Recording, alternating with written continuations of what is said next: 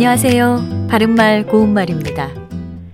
KBS 1텔레비전에서 방송되고 있는 우리말 겨루기에서 나왔던 문제를 짚어보겠습니다. 오늘은 뜻풀이를 듣고 거기에 해당하는 표현을 맞히는 문제입니다.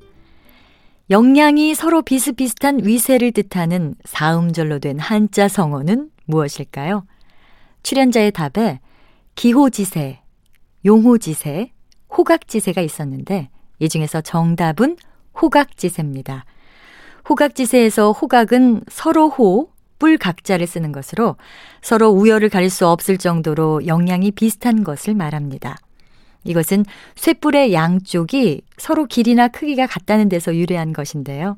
예를 들어서 씨름판에서 보여준 두 장사의 기량은 호각이었다. 이렇게 말할 수 있습니다. 그래서 호각지세는 양쪽의 영양이 비슷해서 서로 낮고 못함이 없이 맞선 기세를 뜻해서 싸움은 일진일퇴의 호각지세였다. 이렇게 쓸 수 있겠습니다. 참고로 출연자의 답에 나왔던 기호지세에서 기호는 말탈 기자에 범호자를 쓰는 것으로 호랑이를 탐이라는 뜻입니다.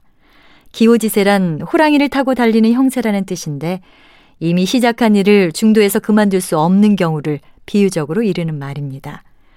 우리의 거사는 기호지세의 형국이니 목적을 달성할 때까지 버텨야 한다.